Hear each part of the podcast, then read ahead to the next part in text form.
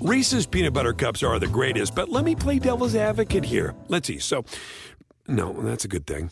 Uh, that's definitely not a problem. Uh, Reese's, you did it. You stumped this charming devil.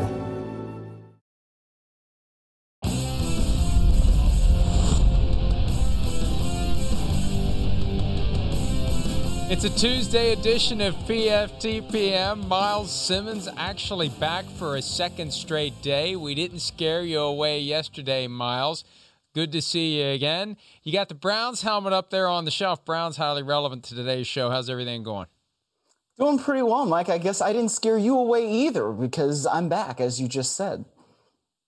Well, you're back and you've done a fine job so far. A great job, actually the few times you've been on the program. And this is a strange week, all because of Chris Sims. He had to have a week off. He needed a break from the vacation that is his life. So the the entire operation got thrown into a tizzy. You've got different people in the morning. We've got different people at night. But you know, we're at the point now where we've got enough different people who can do the job that I could either disappear and or drop dead and everything would keep rolling probably even more smoothly than it does with me, which is kind of a depressing thought. Let's get into some happy thoughts. If you're a Cleveland Browns fan, I've got a niece, Miles, who's a huge Cleveland Browns fan, and she is on pins and needles over the possibility that J.J. Watt could join the Cleveland Browns. The news came today from Mary Kay Cabot of the Cleveland Plain Dealer that Watt is seriously considering the Browns. Now, my first thought when I saw that is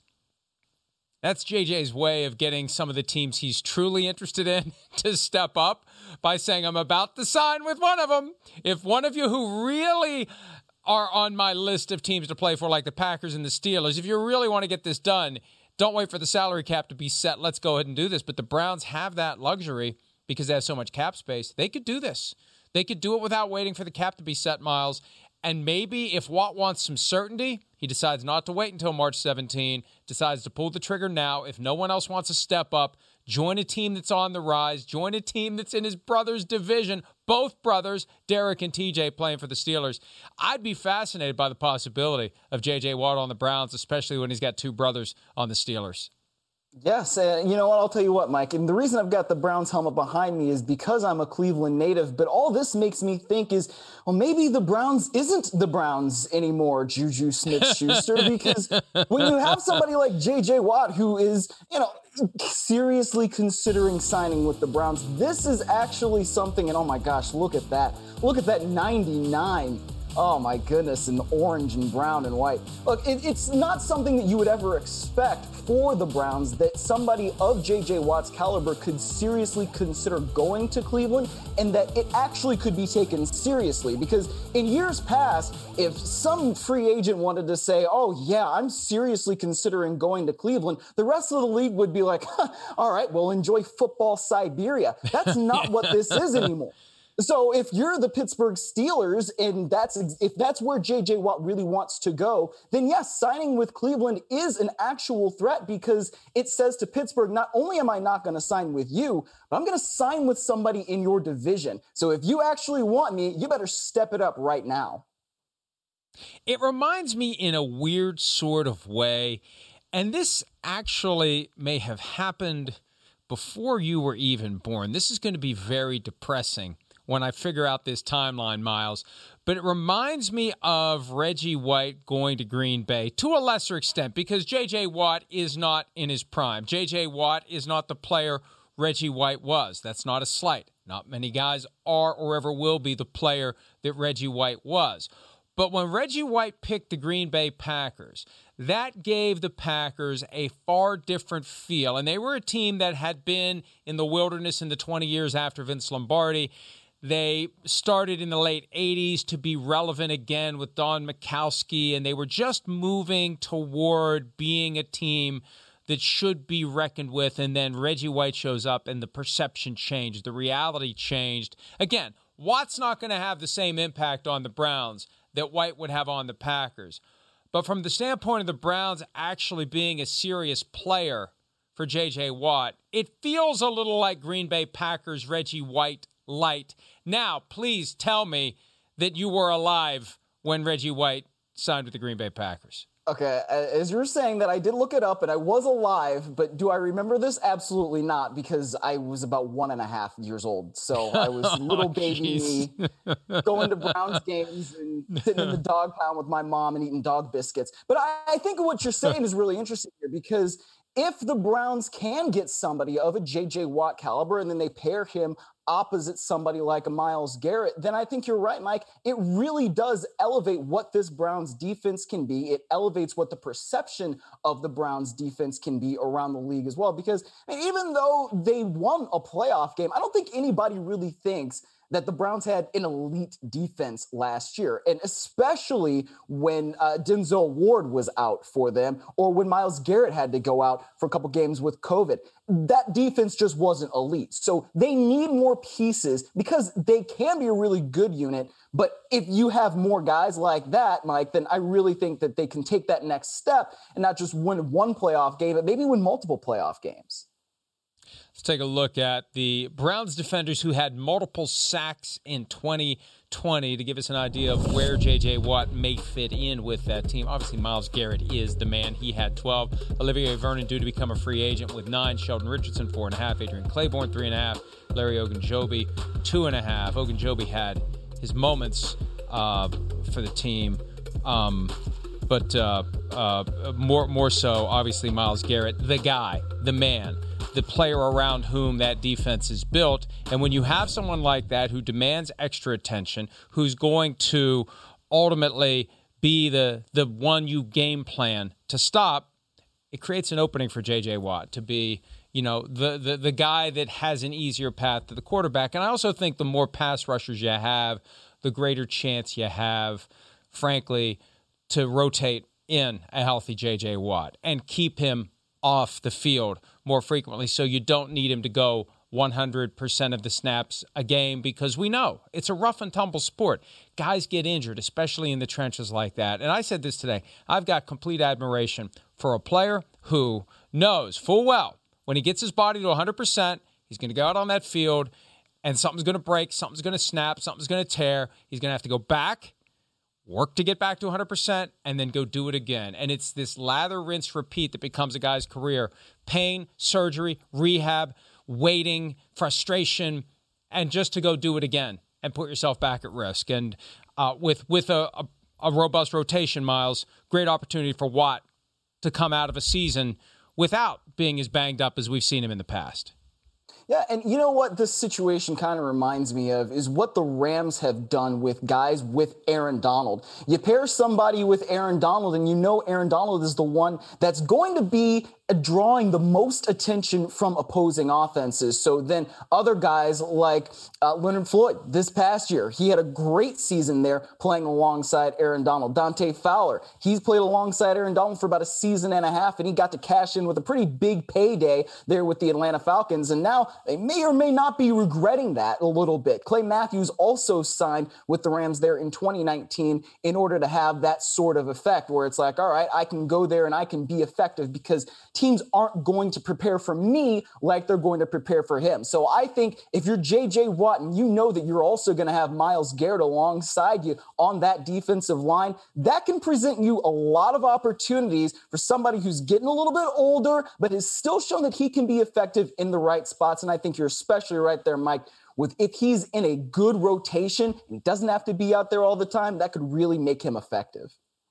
Last year, the Browns, one of the teams pursuing Jadeveon Clowney. They ultimately didn't get him. He had zero sacks in eight games for the Titans. Now, remember, he's one of the guys who, even if he doesn't have sacks, he is a significant contributor in the F up the play, or as Calais Campbell calls it, the FSU F stuff up stat. Calais Campbell, a master of that as well. So the lack of stats doesn't show how disruptive Clowney can be, but Watt can be Clowney, and Watt can get can get disruption and Watt can get sacks and Watt can be a force. And the other thing Watt can do, he's just going to generate excitement. It may generate too much excitement. You know, we saw the Browns, Miles, in 2019, the bar was too high and they ran around under it all year long. In 2020, the bar was too low. They exceeded it. They got to the playoffs. They got to the final eight. Now, what's going to happen this year? The bar is going to be too high again. And if they get J.J. Watt, it's going to go even higher, and they're going to have a hard time living up to the dramatically increased expectations this year if they would get J.J. Watt. Even if they don't, they're going to have a hard time. They get Watt,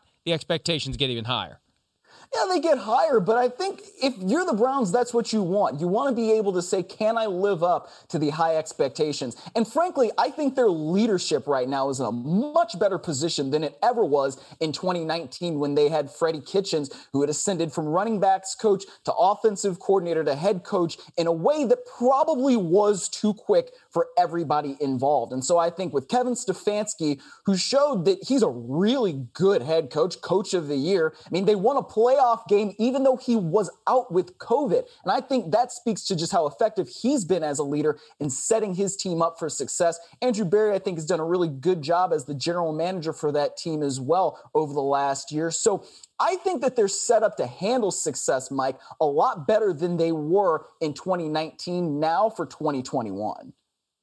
We mentioned Jadeveon Clowney going to the Titans last year. It reunited him with former Texans defensive coordinator Mike Vrabel, who's now the head coach of the Titans. J.J. Watt, that same that same connection, that same link, that same possibility that he goes to the team that used to be the Houston Oilers and is now the Tennessee Titans. Jon Robinson, GM of the team, met with reporters earlier today Here's Robinson acknowledging that there's been some discussion with J.J. Watt's camp. We've had some some contact. You know, it's it's you know it's early in the stages. I think you know he's having.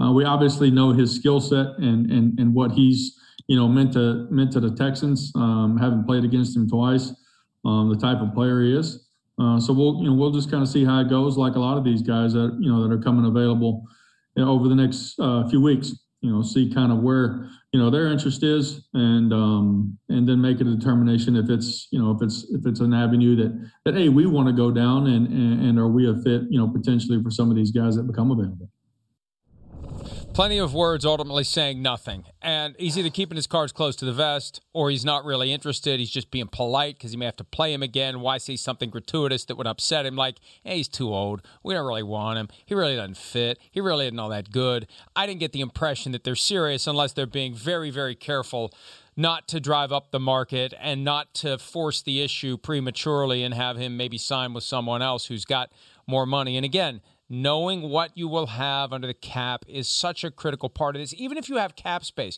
you need to know what the cap's going to be because you're going to have a budget. You're going to have an idea of how much money you assign to this position, that position, that position. And if you start spending more than you want to, more than you should on a spot that JJ Watt would fill on the roster, it's going to make it harder for you to otherwise build out the team. So, you know, this comes down to how patient J.J. Watt's willing to be. He's seriously considering the Browns because maybe the Browns are the only team that's seriously making offers at this point. There isn't the land rush because of the salary cap issues. I just would be surprised and amazed if he ends up in Cleveland. I would be less surprised if he ends up with the Titans. Both teams potential contenders. You know, the hard part about this, Miles, is it's it's impossible to know with any real certainty that that team you're signing up for has a clear shot at the Super Bowl. Too many issues, too many factors, too many variables go into a team's season. All you can hope to sign with is a team that's north of the basic line of contention.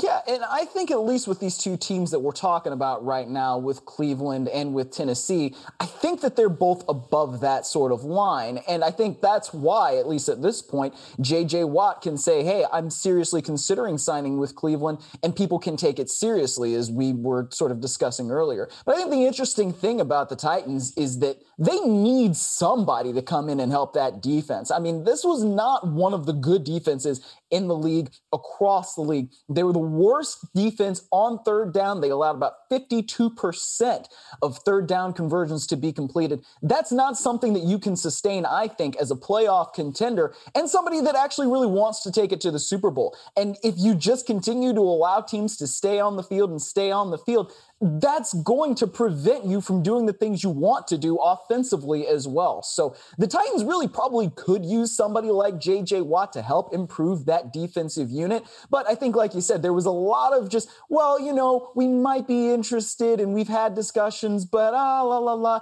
It could happen. It could not happen. It depends. If they were really that interested, I don't know if Jon Robinson would have been able to contain himself more than he did. You know what I'm saying? It just, it didn't seem like it was all that serious. Well, uh, I, I, he's going to land somewhere. We know that there will be a market. It's not the kind of crazy land rush it would have been if he'd been available five years ago. But this guy's a three-time Defensive Player of the Year. He's got gas in the tank, and he brings leadership. He brings credibility. He's going to sell 99 jerseys as long as he goes to a team that doesn't have a guy who wears 99 or hasn't retired 99. And J.J. Watt is going to be uh, a force in 2021. All right. Um, one other team that is potentially pursuing J.J. Watt, although not officially, not through the front office, not through the coaching staff, but through a player, a former teammate from the Houston Texans, DeAndre Hopkins, tweeted today on, or not tweeted on Instagram, posted on Instagram. You tweet on Twitter, you post content on Instagram. Still, I'm still learning this stuff. Let's finish what we started. Absolutely. And again, I love this I, am thinking, oh, it's a picture of J.J. Watt and DeAndre Hopkins from when they were with the Texans. I see that that that uh, eight on the on the jersey, which was the tribute to to help me out, Miles. It was the defensive Bidwell. back, Larry. Larry, no, not Bidwell. Larry, the defensive back who passed this year, the Hall of Famer. We'll we'll, we'll, we'll get you. It's Larry Wilson. Larry Wilson. Wilson. He's got the Larry Wilson and so that's I was like, wait a minute, that's a mock-up again. What they're doing with photoshops is amazing. J.J. Watt in the Cardinals uniform, complete with the Larry Wilson tribute, hugging DeAndre Hopkins. I don't know that the Cardinals are in the cards, but uh, uh, they're on the they're on the they're they're right kind of on the line of contending team. They had a shot to make the playoffs this year. They're at least contending for a playoff spot. I don't know they're contending for a championship, and I don't know that having J.J. Watt would make the difference. But DeAndre Hopkins would very much like to get back together with his former teammate. And when you see the things said by guys like Hopkins, by guys like Deshaun Watson, that that is an attraction because this is a guy who's a key contributor. This is a guy who's a good teammate. This is a guy who you want on your team. What Watson tweeted last week after Watt was released, he's going to make any team better. And that's the key. These teams are trying to get better, and the good teams are trying to become great teams, and maybe Watt can be the difference. But I, I look, until I hear something concrete that the Cardinals are interested, this is just a former teammate who would love to play with a guy that he used to play for.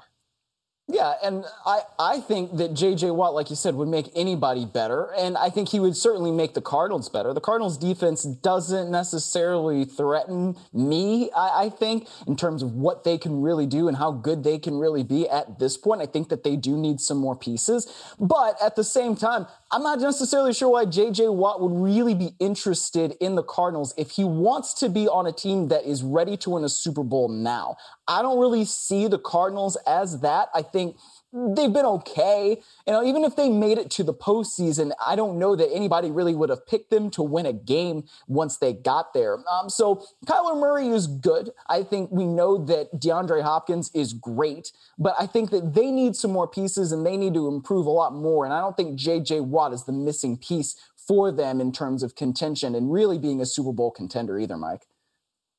Yeah, I agree with you. Well, it's going to be fun to see how it plays out. And even though he's now had a four day four day head start on the open market, it probably is going to take a little bit of time, primarily because we don't know what the salary cap is going to be. Usually, in a normal year, we have an idea what it's going to be. They tell the owners in December so the teams can start budgeting. Then they lock in the final number in February. We may not know, as Clark Hunt, the Chiefs owner and the chairman of the finance committee, said before the Super Bowl until hours before the start of the league year on March 17 what the cap is going to be. The Cardinals, when it's time for the salary cap to be set, We'll be looking to uh, save some money, go a little younger. Patrick Peterson, due to become a free agent. There was a report not that long ago that he's destined to move on. He called it a dirty rumor. Well, the dirty rumor is growing legs, and this isn't a surprise. It's just at the point where the time has come. The Cardinals unlikely to sign Patrick Peterson. He was a top 10 pick back in 2011, cornerstone of the defense, 31 years old next season. I expect him to go somewhere else. And whether he moves to safety, whether he, you know, whether he can contribute at corner at the way that he has in the past, that all remains to be seen. I mean, plenty of guys have continued to perform at a high level as defensive backs beyond the age of 30, but uh, I, think that he will be coveted. But again, we're back at the same problem. The money may not be there. And I don't think Patrick Peterson currently is in that superstar category, Miles, that would cause a team to throw caution to the wind and say, we don't know what the hell the salary cap's going to be. We don't care. We have to go get Patrick Peterson. Yeah, exactly. I don't think it's been like that for Patrick Peterson for the last few years, and he's still pretty an effect. He's still pretty much an effective cornerback. I, I, don't think that he's going to go somewhere and then he's going to fall off a cliff and then he's not going to be very good anymore. I think he can be a good veteran presence. Can probably help train some of the younger defensive backs that you might have. You know, he still had uh, three interceptions, seven pass breakups there in the 2020 season. He played in all 16 games too. But I think when you're talking about its time, this is almost a little bit like JJ Watt because he's been with the Arizona Cardinals for 10 seasons now. And, you know, the Cardinals did get kind of close to a Super Bowl there when Bruce Arians was still there a few years back. But other than that, uh, the Cardinals just have been one of these teams where, yeah, they might be in it one year, but other than that, they're just kind of a very middling to almost bad team. So I think for Patrick Peterson, it's now maybe time for him to go to a team where he can say, yes, I really want to win and I really want to be the missing piece that puts this team over the top. I think he sort of does have the ability to do that. I don't think he's going to be, you know, three, four, five years ago, Patrick Peterson, but if he's the number two corner on your team, you're probably a pretty good team. The Kansas City Chiefs have an underrated secondary, and they have a close friend of Patrick Peterson as a cornerstone of that secondary in Tyrann Mathieu. That would be an intriguing development if those two would reunite, but plenty of contending teams would be interested. And hey, this is one of the benefits of becoming a free agent when you're in your early 30s and you've still got some gas in the tank like JJ Watt, you can pick your destination and you can try to complete a career, cap it with a Super Bowl appearance and maybe a Super Bowl victory. The Denver Broncos are a very long way from their Super Bowl victory of five years ago, Miles, and they still keep trying to find a franchise quarterback. I kind of thought maybe they were onto something in Drew Lock. One problem, can't stay healthy. Other problem, hasn't really developed. There's a report from the uh, a Troy Renck uh, media outlet in Denver that the Broncos will pursue a trade for Deshaun Watson if the Texans decide to trade him. And I, I still don't know what the Texans are thinking. I don't know whether this is just a ruse to get people to offer more or whether they will hang up on the phone on anyone who calls. But if you're the Broncos and you're interested, you call them up and you make an offer and you see if they hang up the phone or they say, well, we'll get back to you on that. But uh, I, I, think that it was flagged recently by someone that Deshaun Watson is one of the teams that that Watson finds that, that Watson finds the Broncos intriguing. Um, I don't know that I would, frankly, given where they are right now. But if you get a franchise quarterback, maybe a team that that otherwise is on the wrong side of 500 and has been for the last several seasons, maybe that's the thing that makes that team into a contender, Miles. Well, I think offensively, they do have some pieces, Mike, and that is maybe what is attractive to him. If you think about Courtland Sutton, I know he's coming off a big injury, but he's somebody that I think is really probably a good wide receiver that is good for that, uh, good for a quarterback at least. And then you also have somebody like Noah Fant. You have somebody else like Jerry Jeudy. Like those guys are really good young pieces, and in theory, you could grow together with them if you're Deshaun Watson. Now, the other thing is, in theory, you should be able to grow together with those guys if you're Drew Lock. And I was one of those guys who saw Drew Lock play. I watched him in person when I was covering the Raiders. I think it was week 17 of 2019. And I'm like, man, this guy kind of has some traits. I think he can do things a little bit. And then he did kind of take that step back in the 2020 season. You know, he helped, uh, he tied for the league lead in interceptions with 15, which is 15 fewer than they had in 2019 with Jameis Winston. Thank you for that, uh, Tampa Bay. But at the same time, I just think that if Deshaun Watson were actually interested in Denver, then that's something that could be good for him if they also have those pieces because I don't know that Drew Lock can fully take advantage of them, Mike, with where he is right now in his development. They definitely have the receivers. The defense is potentially good enough. I wonder whether or not Von Miller is even going to be on the team this year, but he wasn't on the team last year either because of injury. I, I, I, I could see something there. The problem is, does what you have to give up to get Deshaun Watson make it harder to contend with Deshaun Watson on your team because you don't have those multiple first round draft picks, or you've given up a great young player who otherwise is going to be a cornerstone of your offense or your defense. So it's not going to be easy, even if the Texans decide to try to solve this problem with Deshaun Watson by moving on. Let's move on to other topics after a break. Devin White was on FS1 earlier today. Some candid conversations about the Kansas City Chiefs, the manner in which they handled the game plan against the Buccaneers defense in the Super Bowl, and you'll want to hear what White had to say. We'll break that down next here on PFTPM.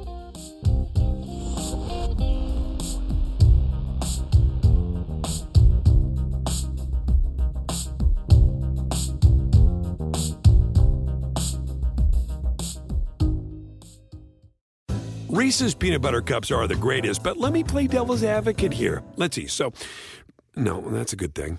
Uh, that's definitely not a problem. Uh, Reese's, you did it. You stumped this charming devil. At Bet365, we don't do ordinary. We believe that every sport should be epic. Every basket, every game, every point, every play. From the moments that are legendary to the ones that fly under the radar. Whether it's a three pointer at the buzzer to tie the game or a player that goes two for two at the foul line. Whatever the sport, whatever the moment. It's never ordinary at Bet365. 21 plus only. Must be present in Virginia. If you or someone you know has a gambling problem and wants help, call 1 800 Gambler. Terms and conditions apply. The legends are true. overwhelming power! The sauce of destiny. Yes! The most legendary sauce has arrived as McDonald's transforms into the anime world of WickDonald's. The greatest flavors unite in all new savory chili McDonald's sauce to make your 10-piece Wick Nuggets, fries, and Sprite ultra powerful. Unlock manga comics with every meal and sit down for a new anime short every week only at WickDonald's. Ba-da-ba-ba-ba, go! At participating McDonald's for a limited time while supplies last. And that's another thing like that we knew going in. We knew that they was going to be a cocky team, which they have every right to be. They was the number one offense in the in the entire National Football League. But the thing is, we knew they couldn't block us. We knew that our front four was going to dominate them. So they did us a favor. They played right into our hands. We wasn't going to be that cocky team like, hey, we're going to play them in cover one. We're going to shut them down. Our best guys matched up on their best guys. We was going to make it be a team collective uh, win on defense, and that's what we did, man. So at the end of the day, they shouldn't even talk about not having their offensive tackles when they didn't even help them. They put them on islands by themselves right. with the best pass rushers in the game. So that, that's that's at their own fault. Thanks to the folks at FS1 and Undisputed for the sound from Devin White. He was on with Shannon Sharpe and Skip Bayless today. And look, you can call it like it is. You don't have your starting tackles. Well, don't go five man protection 92% of the game. Miles, that's what happens. There is a certain amount of cockiness, a certain amount of arrogance, a certain amount of too much trust in the guy with the bad big toe that he's going to be able to run around all game long, 497 total yards run by Patrick Mahomes before throwing the ball or getting sacked. And it didn't work. It just didn't work. Maybe they should have kept a tight end in or kept someone in to block or just given given more help to those five blockers than what they did because at the end of the day it's pass fail and they failed. Yeah, it, it, it is pass fail. And the thing about it to me is that it's just not good strategy from a team that we're so used to seeing employ good offensive strategy. I mean, think about what they've done over the last few years with Patrick Mahomes at quarterback. You just, you rarely think about them, the Chiefs having a bad game plan. I think we did kind of see it though a couple of times toward the end of this season. If you want to say with the Falcons game in week 16, they only won 17 to 14 in that game. And the Falcons gave Patrick Mahomes all kinds of fits.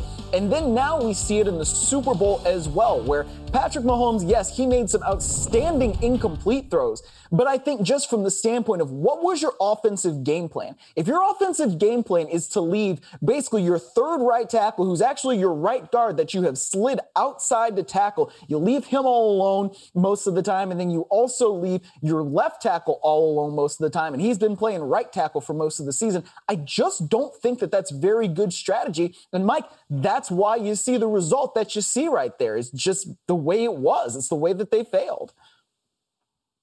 Yeah, you're absolutely right. And we saw later in the year some issues with the Chiefs' offensive line. Chris Sims pointed that out from time to time. Patrick Mahomes had to run more, and it could be that all that running is what caused that one bad step or just aggravation from too much running around.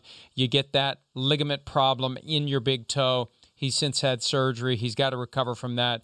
And maybe they shouldn't rely on him running around quite so much. That could be a problem for that team. They need to invest money, not just in the offensive line, but in the backups. You can't have a big drop off. And when you have a quarterback, Miles, who, even though he's got $45 million in new money, the structure of that contract gives them a ton of flexibility in the early years. And the cap will keep going up to the point where in the later years, it won't be a major percentage of the total spending limit they need to divert some of that cap space to quality backups. That was the key for the New England Patriots when Tom Brady was taking less. Regardless of why he took less, when he was taking less, it allowed the Patriots to have a solid group of veteran backups who were making good money. And then you don't rely upon some undrafted free agent or six round rookie to step up when someone gets hurt and hope for the best.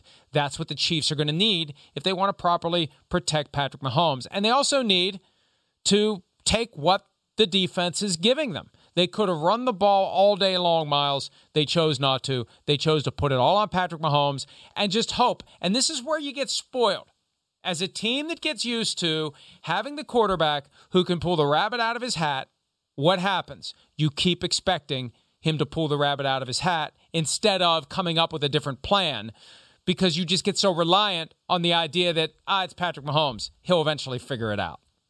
Right. And it's interesting because I think so, at certain points in the season, we did see them start relying a little bit more on the run game. I think against the Bills earlier in that rescheduled game that uh, maybe got played on Monday or Tuesday night, whenever it was, that's when they ran the heck out of the football. And we saw Clyde Edwards Helaire. He was really, really effective. That offensive line was blocking. And now, again, that's a healthier offensive line. But at the same time, we've seen the Chiefs employ different strategies in order to get things done. But I think at the game's biggest stage, you do expect Patrick Mahomes to become Patrick Mahomes and just do what he's always seemed to do, like he did on that big third down in the Super Bowl last year. So, it, I think you get used to it. I think you do get kind of spoiled by it if you're the Chiefs. And frankly, Patrick Mahomes has never really had a bad game for all four quarters before. And I don't even know if you could really say he had a bad game for all four quarters in this particular Super Bowl. But he had a bad enough game that the Chiefs weren't able to get into the end zone at any point, Mike. And when that happens, yeah, you're going to lose to Tom Brady in the Super Bowl. And, you know, we saw in Super Bowl 30 six, the first Super Bowl ever won by Tom Brady as a member of the New England Patriots. Bill Belichick put together a game plan that was premised on three down linemen, dropping a bunch of guys into coverage, daring Mike Martz, then the head coach of the Rams, to run the ball with Marshall Faulk. And they didn't. They kept throwing into the teeth of that defense, and that ultimately allowed the Patriots to score one of the great upsets of all time 14 point underdogs in the Super Bowl, and they won the game. Some similarities here when you consider that the Buccaneers, having learned the hard way, getting torched by the Chiefs offense in week 12, particularly in the first half of the game, we're not going to let ourselves get burned down the field. We're going to trust our front four to get home. And the running opportunities were there if that's what the Kansas City Chiefs wanted to do, and they just didn't. And I keep wondering how much that distraction, inherent distraction and disruption from Britt Reid's car crash on Thursday night, just a couple of days before the Super Bowl, how much that affected final preparations. I know it would have affected it for me if it were my son and he were on my coaching staff and something like that happened. But whatever the explanation, Myles, we didn't see the kind of flexibility the Chiefs needed to try to turn that game into a win and not the loss that it was. Yeah, and I, the one of the most interesting parts about that that Devin White quote to me uh, was that he was saying that you know they're a cocky team, and that almost sounded like a compliment to me. And cocky is not usually something that you think of as a compliment, but what he was saying is like, look, they've earned the right to be cocky. And then he said, we didn't basically because we learned from what we experienced in going against the Chiefs in November. And we weren't just going to play high cover one and try to say we're going to man everybody up and do all that because basically it, it did not work before. You know, Tyreek Hill had 203 yards in the first quarter in that game. So when something like that happens, you have to be humble enough to learn from it and they employed a different strategy. They had a fantastic game plan and they executed it extremely well. And so, because of that, the Buccaneers are Super Bowl champions because, look, when you learn something from going against a team at one point, Mike, the definition of insanity is trying to do the same thing and expecting a different result. The Buccaneers didn't do that, and that's why they got that different result in Super Bowl 55.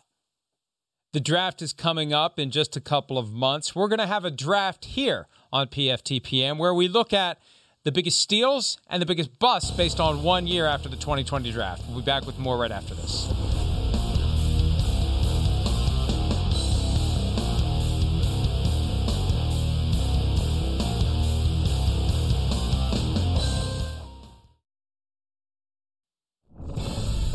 Jessica Pegula, the daughter of Bills owners Terry and Kim Pegula, advanced to the women's quarterfinals of the Australian Open recently. After her win, she signed the camera Go Bills, Go Sabres. Tonight, she looks to advance to the semifinals in Melbourne. So good luck to Jessica Pegula later tonight. Those Australian Open games happen a long time after I've gone to bed. Here's Jon Robinson from earlier today talking about a bust from 2020 in Isaiah Wilson.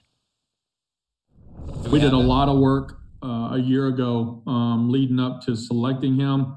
Um, you know, the evaluation process, uh, talking to, you know, different sources, visiting with him countless numbers of times. And um, for whatever reason, you know, the, the, the player that this, this fall was here in Nashville wasn't the guy that was, um, that we spent time with last year. Uh, so I think, you know, he's going to have to make a determination um, if he wants to do everything necessary to play pro football.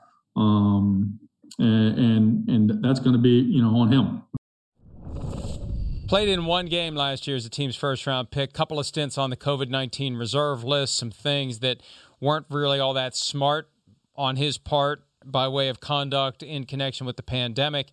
And uh, one of the so far, so far, look, there's still plenty chapters left in every book for every player that was drafted last year, Myles. But it inspired by those comments from Isaiah Wilson. What we're going to do, we're going to do, we're going to go back and forth with one steal and one bust so far. This is not the definitive final word on the players. We're not putting anyone in the Hall of Fame. We're not putting one anyone in the fan controlled football league with Johnny Manziel. So one steal, one bust, back and forth. Myles, you're up first.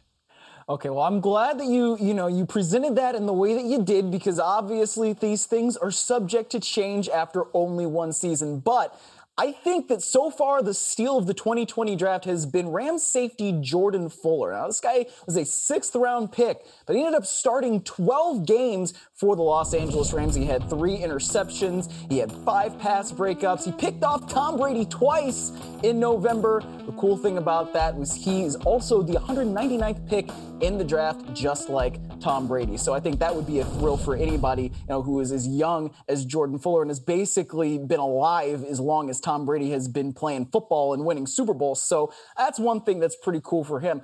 Uh, my first bust would then be Henry Ruggs, wide receiver for the Las Vegas Raiders. And a it's because bust. he's a overall pick. Yeah, a bust. Right. That's what I'm saying. Right. Look, you so far, Mike. What else am I supposed to say? He was the first wide receiver off the board. He only had 26 catches for 452 yards. Man, that's not that's bust material after one year. If just I think, especially if you compare him to uh, Justin Jefferson, who had 1,400 yards receiving. Look, I think that Henry Ruggs has a chance to grow and develop. But look, if you if you're looking at his production in the first season, no, it's not what you expect from the guy who was the first wide receiver taken off the board. And especially when he's in somebody's offense like Jon Gruden, and Jon Gruden is known as the offensive guru, he needs to be better. And that is why I think, at least for year one, he is a bust. Mike, who are your first busts and, steals? Well, and let me just say this about being a first round receiver, especially the first receiver off the board in a draft that has plenty of great receivers. It adds extra pressure. And I agree with you. Henry Ruggs did not perform to the level that we would expect of the first guy taken off the board in a receiver rich draft. My first steal, guy you've already mentioned, Justin Jefferson with the Vikings rookie receiving yardage record. He was not the first, he was not the second, he was not the third, may have been the fourth receiver off the board. There may have been another one in there by the time the Vikings had a chance to take him. I know he was behind Ruggs, Jerry Jeudy, no, CeeDee Lamb, and and Jalen Reagor. So he was at least the fourth one off the board, or at least the fifth one off the board. My math, I just admit that my math sucks. Fifth one off the board.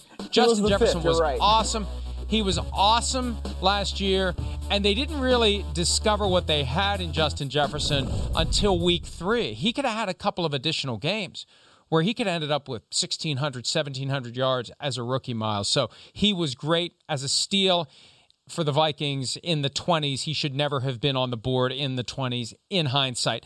My first bust hey, if you're going to go with a guy who was taken 11th overall, is that what he was? Was he 11th? Is that what it was? I think so. Was it yeah. 11th? It was 12th. between 10 and 15. 12th. Yeah, I'll go with the guy who was fifth overall. I think based on what we've seen so far, too. I love Tua. I love you, Tua. But Joe Burrow, awesome. Justin Herbert taking one spot after Tua, awesome. So far, I mean, when when you need a relief pitcher, this is not baseball. When you need a relief pitcher multiple times, when you supposedly are the guy, and they have to bring in Ryan Fitzpatrick to pull the cookies out of the fire, that's not an endorsement of a guy's overall potential or where he currently is. So I, look, Tua could turn into a Hall of Famer based on what we've seen so far. I don't think he's on track to make it to Canton. Oh, well, no, he definitely is not on track. And he was also on my list, so that means I'm going to have to take somebody else. Uh, but okay, I'm going to go with another steal right here that is honestly right up the alley that you were just there, and that's Justin Herbert. Because really, if you're looking at a quarterback, and this guy was picked one spot after Tua, and he looks like he probably could be the best player picked in this particular draft. That's a steal when you get him at sixth overall. And man, I'm telling you, I look at Justin Herbert and I see somebody that can really be one of these top QBs. And it's going to be fun to see what these guys in the AFC West can do and can compete. Imagine if that trade actually does happen with the Broncos and Deshaun Watson, and you've got Patrick Mahomes, Justin Herbert, Deshaun Watson, Derek Carr, all in the same division in the AFC West. That could be one of the most fun divisions, I think, in football. And then I'll, I'll stay in the top 10 with my next bust.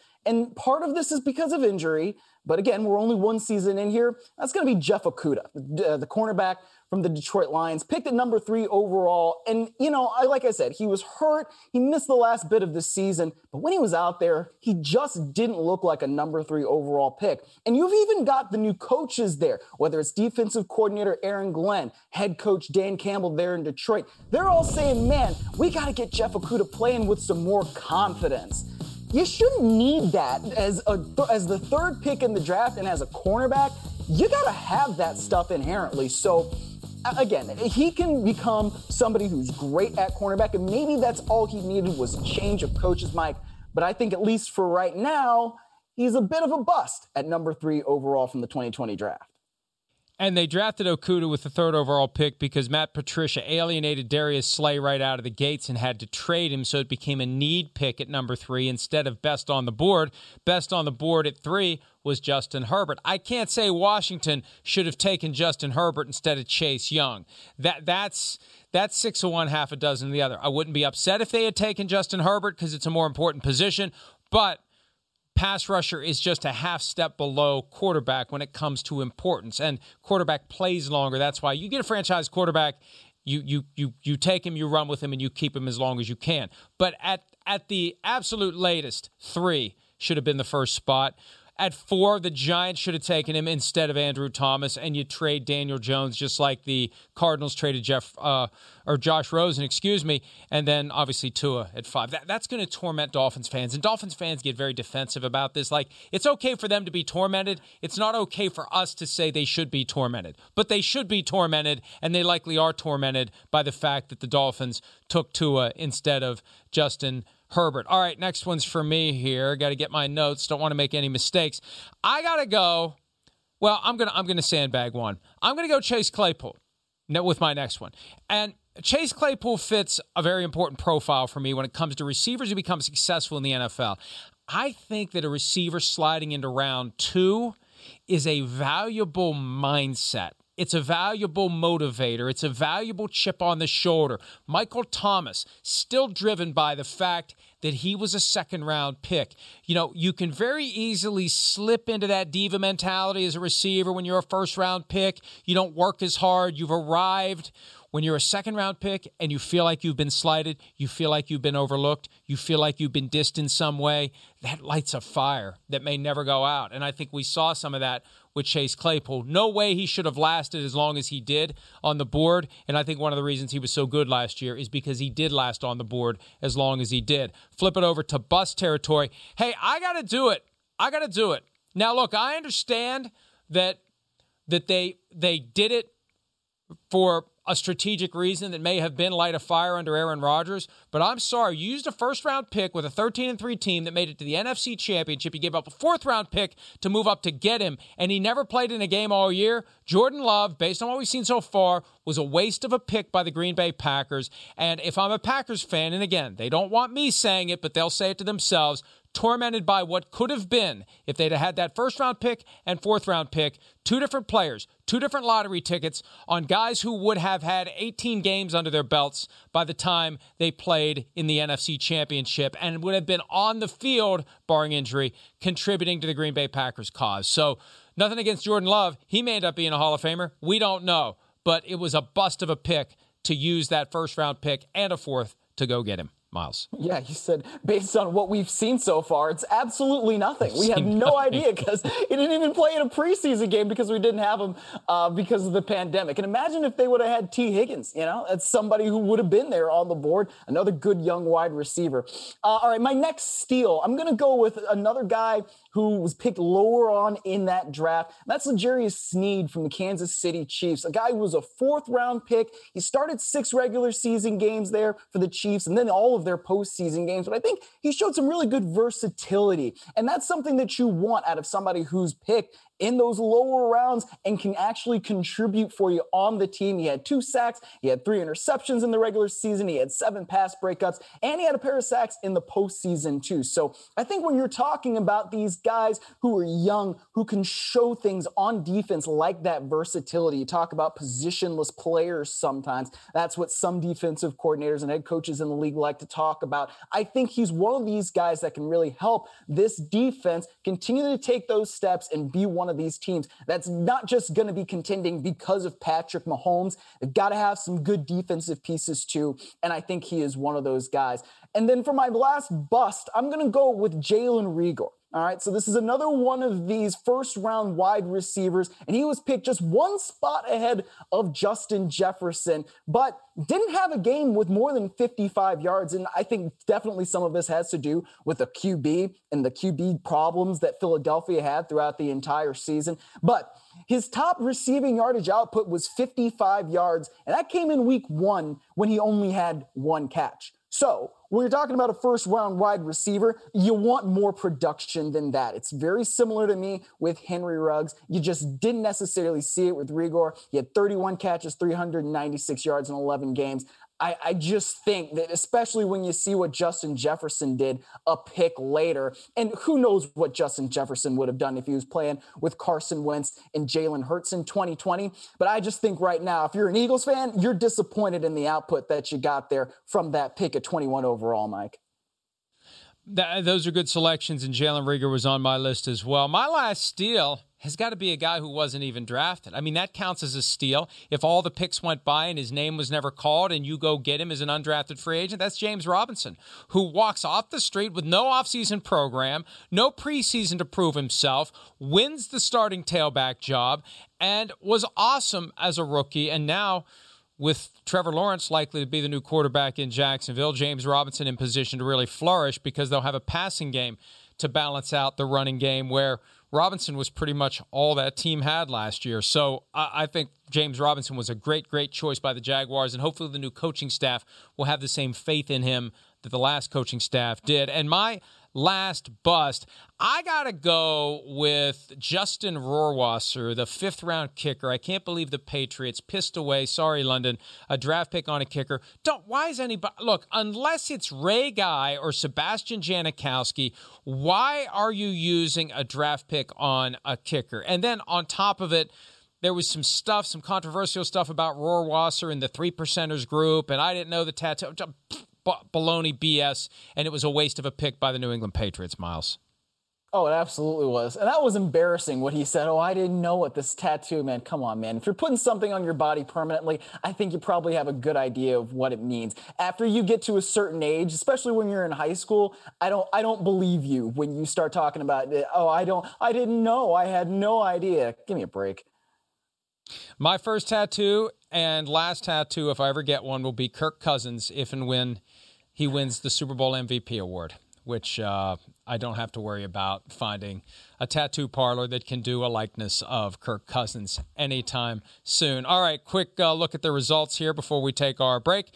Myles had as his steals Jordan Fuller, Justin Herbert, and L'Jarius Sneed.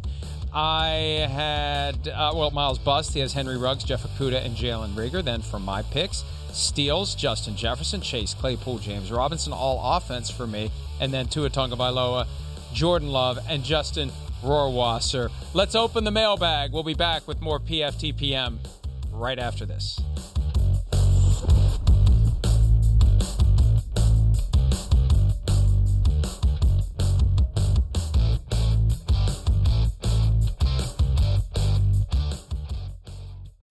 Reese's peanut butter cups are the greatest, but let me play devil's advocate here. Let's see. So, no, that's a good thing. Uh, that's definitely not a problem. Uh, Reese's, you did it. You stumped this charming devil. At Bet365, we don't do ordinary. We believe that every sport should be epic. Every goal, every game, every point, every play. From the moments that are legendary to the ones that fly under the radar. Whether it's a game-winning goal in the final seconds of overtime or a shot on the goal in the first period. Whatever the sport, whatever the moment. It's never ordinary at Bet365. 21 plus only. Must be present in Virginia. If you or someone you know has a gambling problem and wants help, call 1-800-GAMBLER. Terms and conditions apply. The legends are true. But overwhelming power! The sauce of destiny. Yes! The most legendary sauce has arrived as McDonald's transforms into the anime world of WickDonald's. The greatest flavors unite in all new savory chili McDonald's sauce to make your 10-piece Wick Nuggets, fries, and Sprite ultra-powerful. Unlock manga comics with every meal and sit down for a new anime short every week only at WickDonald's. Ba-da-ba-ba-ba, go! At participating McDonald's for limited time while supplies last. Happy birthday, Jerome Bettis, the Hall of Fame running back, 49 years old today. Got that Super Bowl win in 2005, played in Detroit. Myles, did you know that Jerome Bettis was from Detroit? My God, that was one of the most overplayed storylines of any Super Bowl in the history of all 55 of them. You get to a Super Bowl, you have job security. You don't get to a Super Bowl, you don't get to the playoffs, you have a potential for a hot seat situation. First question today from Friedrichs JK, which head coaches do you think will be on the hottest seats entering 2021? The first two that jumped out to me Zac Taylor of the Bengals, because I think they were thinking about making a move on Zac Taylor this year. There was talk that they were. They came out and had a statement the day after the season ended We're not firing our coach. When does that ever happen? And then Mike Zimmer in Minnesota. I think if they fail to make the playoffs for the second straight year, I think that's when the Vikings consider paying the check, writing out and writing off the expense of the buyout, and moving on. Those are a couple that come to mind for me, Myles. Any thoughts from you? Yeah, I, I, think that those two are definitely correct. At some point, Mike Zimmer's got to get over the hump, right? And that that just seems to me the one thing that they really haven't done is consistently get to the place where they really need to get to when it comes to the playoffs. I mean, they're in it, they're out of it. They're in it, they're out of it. Um, so that that one definitely rings true. And then Zac Taylor, obviously, he should be on the hot seat after barely winning any games. But then two that come to mind for me are Matt Nagy um, of the Chicago Bears, because another guy that it seemed like the Chicago was thinking about it, and then probably making the playoffs, maybe backed off of the Chicago management from really executing that move um, because they were another team that kind of came out and they really said, look, we're not firing this guy right now. And they even had a little press conference and were questioned about it a lot and basically said, well, other than winning, you know, he's done a really good job. And it's like, well, wait a minute, isn't winning the thing that you need to do? um, but the other name I would think about is Vic Fangio for the Denver Broncos because they just really have not done anything um, with Vic Fangio there. I mean, and they need to get over whatever it is that has been hampering them as a franchise since they won the Super Bowl there when Peyton Manning's last stand. So I think those are the two names that come to mind for me, Mike. And a new general manager in Denver who very well may have the full keys to the car next year as John Elway slides away.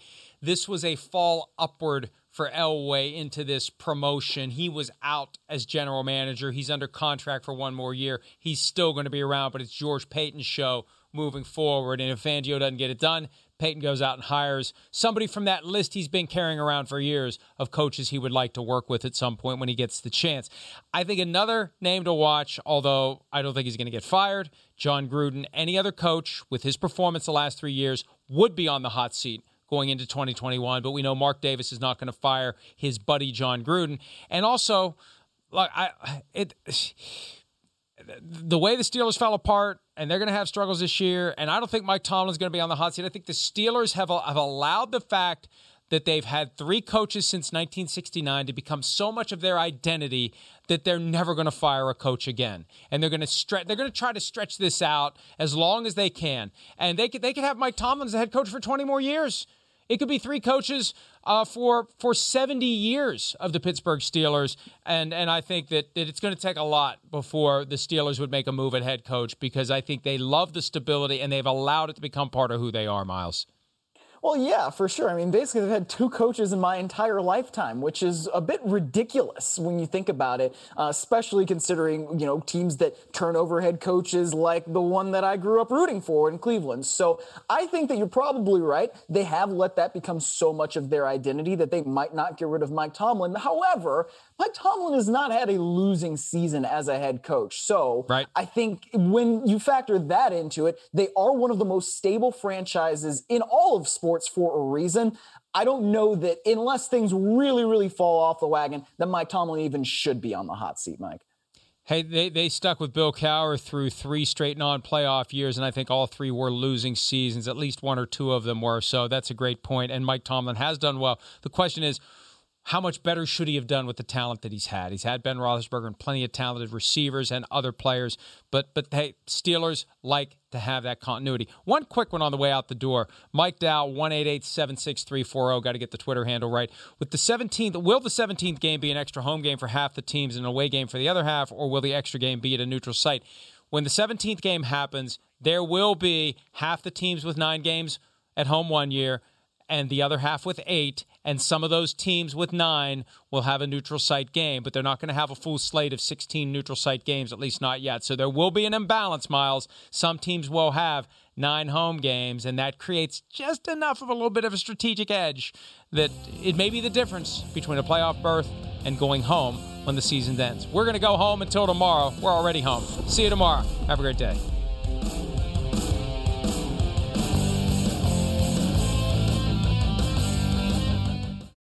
Reese's peanut butter cups are the greatest, but let me play devil's advocate here. Let's see. So, no, that's a good thing. Uh, that's definitely not a problem. Uh, Reese's, you did it. You stumped this charming devil. At Bet365, we don't do ordinary. We believe that every sport should be epic. Every basket, every game, every point, every play. From the moments that are legendary to the ones that fly under the radar. Whether it's a three pointer at the buzzer to tie the game or a player that goes two for two at the foul line. Whatever the sport, whatever the moment. It's never ordinary at Bet365. 21 plus only. Must be present in Virginia. If you or someone you know has a gambling problem and wants help, call 1 800 Gambler. Terms and conditions apply.